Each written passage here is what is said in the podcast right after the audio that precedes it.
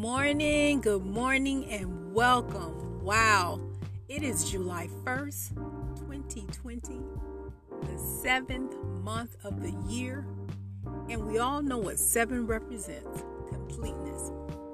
We could not have picked a better month than to embark on this mindset challenge 15 days of us just coming together, pouring into and loving one another as we help each other become and shine and just just pull out the best version of ourselves.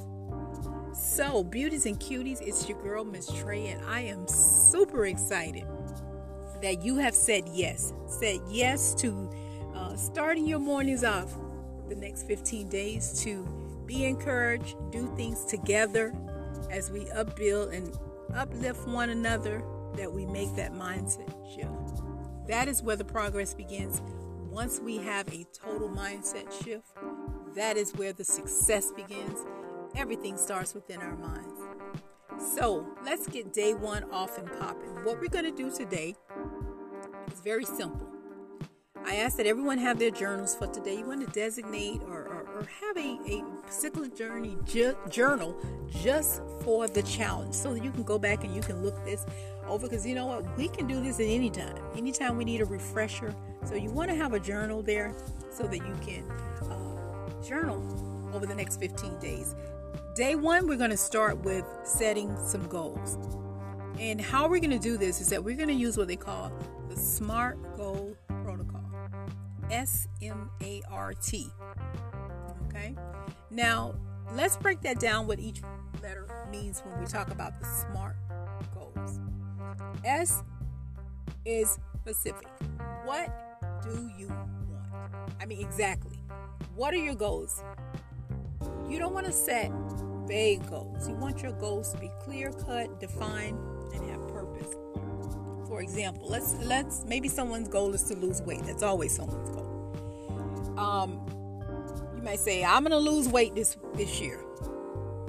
That that that's not how we want to set our goal. We want to say, maybe I'll lose 30 pounds in the next five months. That's a clear, defined goal when you want to do it. M, measurable. How will you know you've reached your goal? You know, keeping with the weight loss, how are you going to know? You're going to look on the scale. Uh, you're going to maybe take before and after pictures to measure your weight loss. Um, maybe you're going to see how your clothes are feeling. You must have something to measure that is so important. What is it that you're going to measure to know that you've reached that goal? A, attainable. Now, I want to encourage you guys to make sure that you are setting realistic goals. When setting goals, let me just say something, some questions maybe that we want to ask ourselves. I mean, be very, very honest and true with us and say, you know, am I setting myself up for failure by focusing on unrealistic time frames and striving for quick results. That's the biggest failure, ladies, if we do that. Set ourselves up with some unrealistic goals. The other thing that could also hinder us is that if we're setting goals that are too low, not challenging enough.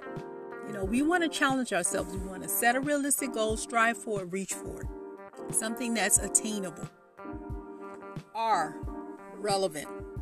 How does this goal fit into your overall lifestyle? See, you can't set a goal based on my life. I can't set a goal based on your life because all of our lifestyles are different. Okay, you got to set a goal with what makes sense with your life when it comes to your family life, your work life, maybe other goals or, or, or responsibilities that you have. It has to work for you. So, for example, if you have a busy schedule, maybe you work 10, 12 hours it would be very unrealistic for you to set that goal and say, you know what, I'm going to the gym six times this week. That wouldn't make sense at all. It would make more sense for you to say, oh, I'm going to work out at home. That's more realistic. And that's, again, relevant to your lifestyle, something that will work for you. T, time sensitive. Does your goal have a starting date and an end date? Are your time frames realistic? How does time management and planning figure into you reaching your goal? These are all things that we must consider.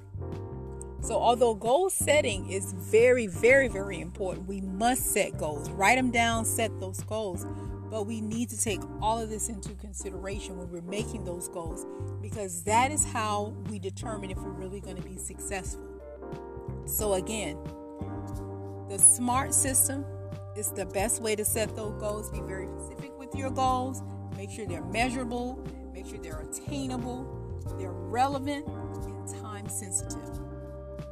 So, let's get ready. Let's set some clear, defined goals for ourselves. And once you've done that, go back to the group, drop in day one that you've completed your assignment for today. Keep those goals visible, let them serve as reminders for you. I'm going to be looking forward to hearing from each and every one of you on how well you're doing with your goals. It is so very important that when our goals are clearly defined that we look at them review them daily.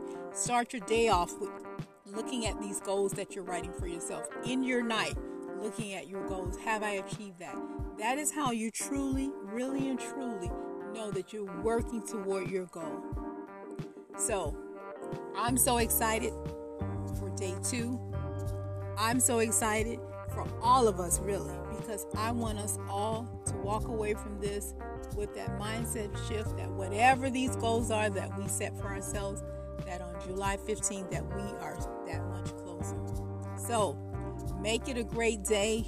Create a great day. Don't allow anyone or anything to uh, shake you today because it's all about you. We're shifting our mindset and how we think about things and how we do things. So until tomorrow, you guys be safe. I love you and I'll see you then.